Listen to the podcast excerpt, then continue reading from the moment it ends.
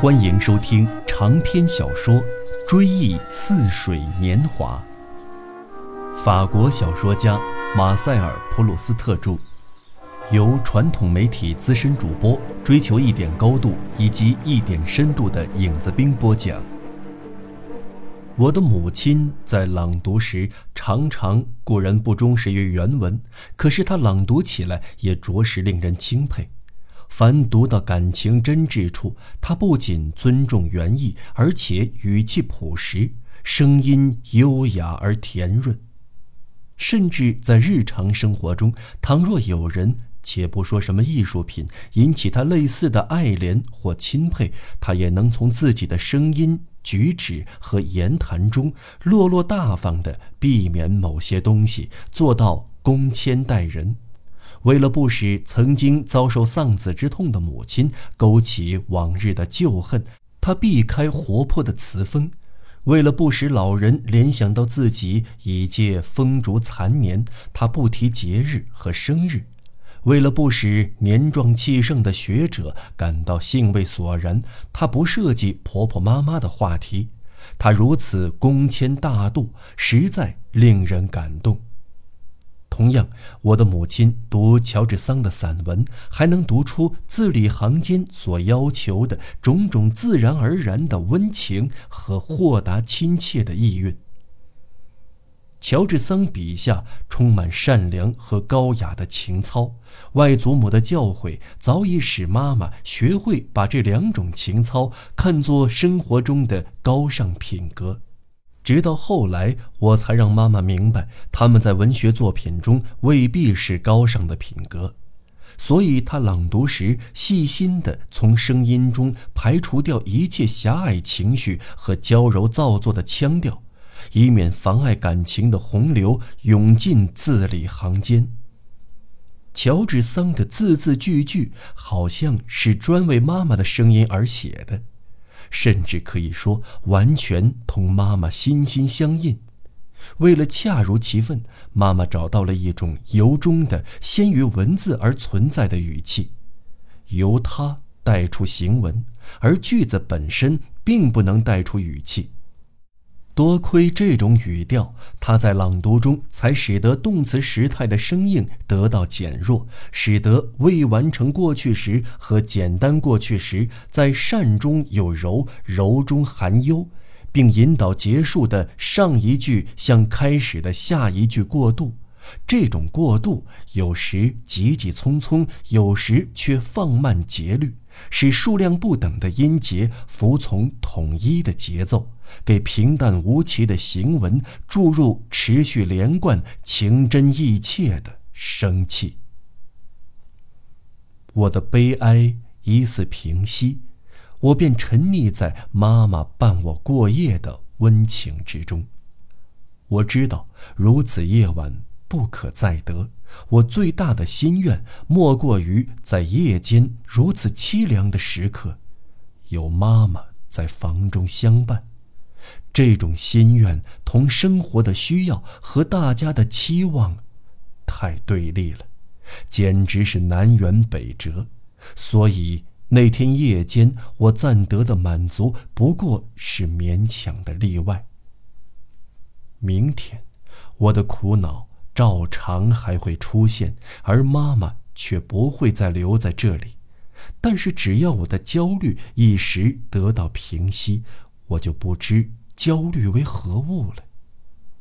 况且，明晚毕竟还远，我心中盘算，到时候再想办法。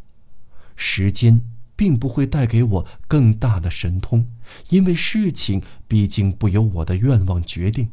只是现在事情还没有落到我的头上，这就更使我觉得侥幸避免是可能的。就这样，在很长一段时期内，每当我半夜梦中回忆及贡布雷的时候，就只看到这么一块光明。孤零零的显现在茫茫黑暗之中，像腾空而起的火焰，像照亮建筑物一角的电光，其余部分都沉没在黑夜里。这块光明上尖下宽，下面是小客厅、餐厅、花园中幽暗小径的开头一节，无意中造成我哀愁的祸首斯万先生要从那面走来，和门厅，我要由此而踏上楼梯的第一级。而攀登起来令我心碎的楼梯，则构成这个不规则棱锥体的非常狭窄的锥干。顶部是我的卧室，卧室外的过道，过道口的玻璃门。我的母亲就是从那里进来的。总之，老在晚上那个终点见到，同周围事物完全隔绝，在黑暗中孤零零的显现的，就是这么一幕简而又简的布景。等于一般老式剧本的开头，为供外省演出参考而做的布景提示。为了重演我更衣上床的那出戏，这些道具是少的不能再少了。似乎贡布雷只有楼上楼下，由一部小小的楼梯连接上下，似乎只有晚上七点钟这一个时辰。说实话，倘若有人盘问我，我或许会说贡布雷还有别的东西，别的时辰。但，那将是我有意追忆、动脑筋才想到的一灵半爪，而有意追忆所得到的印象，并不能保存历历在目的往事。反正我绝不会自愿的去回想贡布雷的其他往事，他们在我的心目中其实早已死了，永远消亡了。可能吧。这方面偶然的因素很多，而次要的偶然，例如我们偶然死去，往往不允许我们久久期待首要的偶然带来的好处。我觉得凯尔特人的信仰很合理，他们相信我们的亲人死去后，灵魂会被拘禁在一些下等物种的躯壳内，例如一头野兽。一株草木或者一件无生物，将成为他们灵魂的归宿。我们确实以为他们已死，直到有一天，不少人碰不到这一天。我们赶巧经过某一棵树，而树里偏偏拘禁着他们的灵魂。于是灵魂颤动起来，呼唤我们。我们倘若听出他们的呼唤，禁术也就随之破解。他们的灵魂得以解脱，他们战胜了死亡，又回来，同我们一起生活。往事也一样，我们想方设法追忆，总是枉费心机，绞尽脑汁都无济于事。它藏在于脑海之外，非智力所能及。它隐蔽在某件我们意想不到的物体之中，藏匿在那件物体所给予我们的感觉之中，而那件东西我们在死亡之前能否遇到，则全凭偶然，说不定我们到死都碰不到。这已经是很多很多年前的事儿了。除了同我上床睡觉有关的一些情节和环境外，贡布雷的其他往事对我来说早已化为乌有。可是有一年冬天，我回到家里，母亲见我冷成那样，便劝我喝点茶暖暖身子，而我平时是不喝茶的，所以我先说不喝，后来不知怎么又改变了主意。母亲着人拿了一些点心，是那种又矮又胖、名叫小马德莱娜的点心，看来像是用扇贝壳那样的点心模子做的。那天天色阴沉，而且第二天也不见得会晴朗，我的心情很压抑，无意中舀了一勺茶送到嘴边。起先，我已掰了一块小马德莱娜，放进茶水，准备泡软后食用。带着点心渣的那一勺茶碰到了我的上颚，顿时我浑身一震。我注意到我身上发生了非同小可的变化，一种舒坦的快感传遍全身。我感到超尘脱俗，却不知出自何因。我只觉得人生一世，荣辱得失都清淡如水，背时遭劫亦无甚大碍。所谓人生短促，不过是一时幻觉。那情形好比恋爱发生了作用，它以一种可贵的精神充实了我。也许，这感觉并非来自外界，它本来就是我自己。我不再感到平庸、猥琐、凡俗。这股强烈的快感是从哪里涌出来的？我感到它同茶水和点心的滋味有关，但它又远远超出滋味，肯定同味觉的性质不一样。那么，它从何而来？又意味着什么？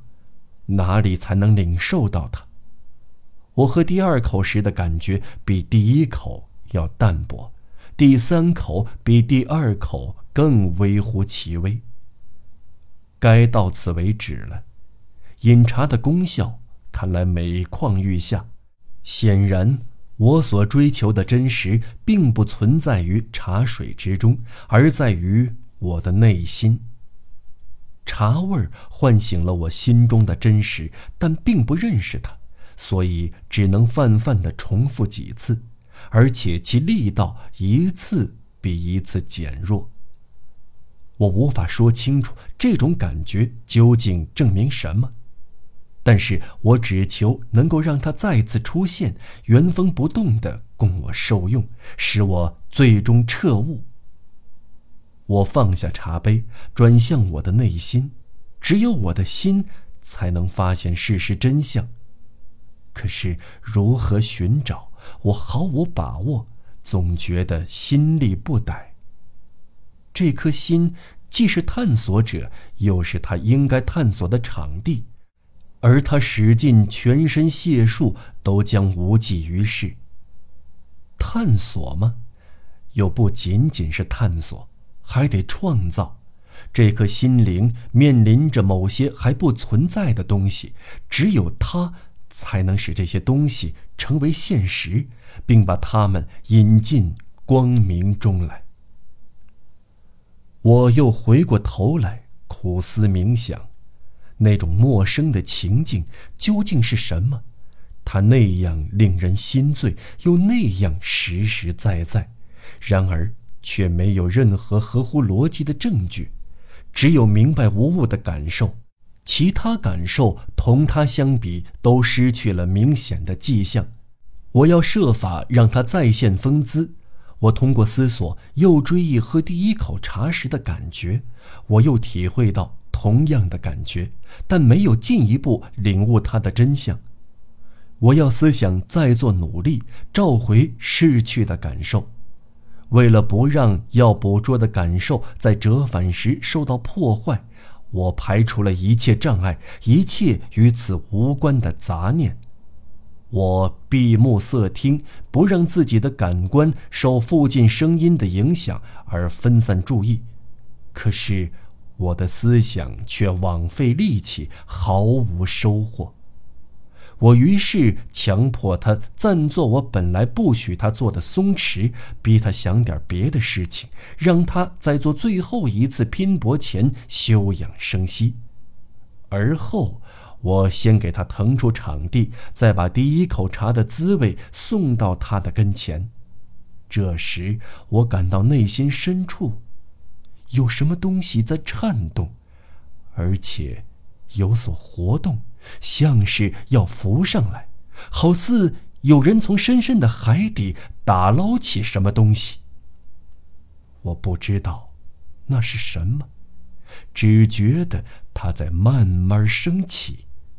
我感到它遇到阻力，我听到它浮升时一路发出啧啧的声响。不用说。在我的内心深处搏动着的，一定是形象，一定是视觉的回忆。它同味觉联系在一起，试图随味觉而来到我的面前。只是，它太遥远，太模糊。我勉强才看到一点不阴不阳的反光，其中混杂着一股杂色斑驳、捉摸不定的漩涡。但是，我无法分辨它的形状，我无法像询问唯一能做出解释的知情人那样，求他阐明他的同龄伙伴、亲密朋友味觉所表示的含义。我无法让他告诉我这一感觉同哪种特殊场合有关，与从前的哪一个时期相连。这渺茫的回忆。这由同样的瞬间的吸引力，从遥遥远方来到我的内心深处，触动、震撼和聊不起来的往昔的瞬间，最终能不能浮升到我清醒的意识的表面？我不知道。现在，我什么感觉都没有了，它不再往上升，也许又沉下去了。谁知道他还会不会再从混沌的黑暗中漂浮起来？我得十次八次的再做努力，我得俯身询问。怯懦总是让我们知难而退，避开丰功伟业的剑术。如今他又劝我半途而废，劝我喝茶时干脆。只想想今天的烦恼，只想想不难消受的明天的期望。然而，回忆却突然出现了。那点心的滋味，就是我在贡布雷时某一个星期天早晨吃到过的小马德莱娜的滋味。因为那天我在做弥撒前没有出门，我到莱奥尼姨妈的房内去请安。他把一块小马德莱娜放到不知是茶叶泡的还是断花泡的茶水中去浸过之后送给我吃。见到那种点心，我还想不起这件往事。等我尝到味道，往事才浮上心头。也许因为那种点心，我常在点心盘中见过，并没有拿来尝尝。他们的形象早已与贡布雷的日日夜夜脱离，倒是与眼下的日子更关系密切。也许因为贡布雷的往事被抛却在记忆之外太久，已经沉寂依稀，影消形散。凡形状一旦消退，或者一旦暗淡，便失去足以与意识汇合的扩张能力。连扇贝形的小点心也不例外。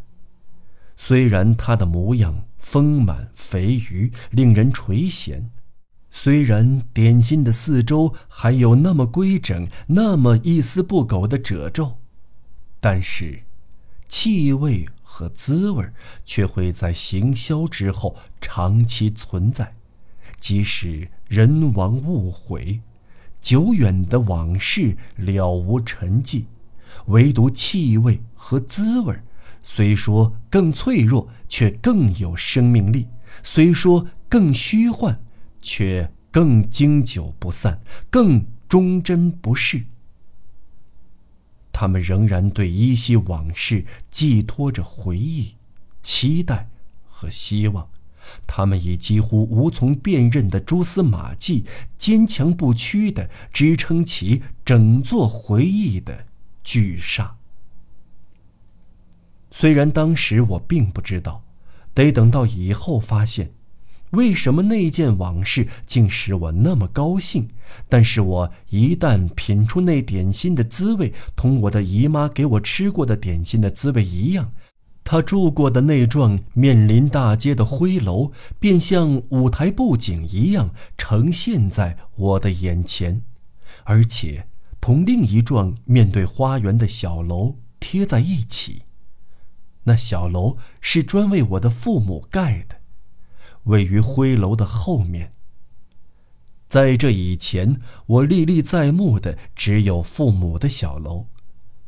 随着灰楼而来的是城里的景象，从早到晚，每时每刻的情状。午饭前，他们让我去玩的那个广场，我奔走过的街巷，以及晴天我们散步经过的地方，就像日本人爱玩的那种游戏一样。他们抓一把起先没有明显区别的碎纸片，扔进一只盛满清水的大碗里。碎纸片着水后便伸展开来，出现不同的轮廓，泛起不同的颜色，千姿百态，变成花儿，变成阁楼，变成了人物，而且人物都五官可变，须臾必现。同样。那时，我们家花园里的各色鲜花，还有斯万先生家花园里的姹紫嫣红，还有维夫纳荷塘里漂浮的睡莲，还有善良的村民和他们的小屋，还有教堂，还有贡布雷的一切和市镇周围的景物，全都显出形迹，并且逼真而实在。大街小巷和花园，都从我的茶杯中脱颖而出。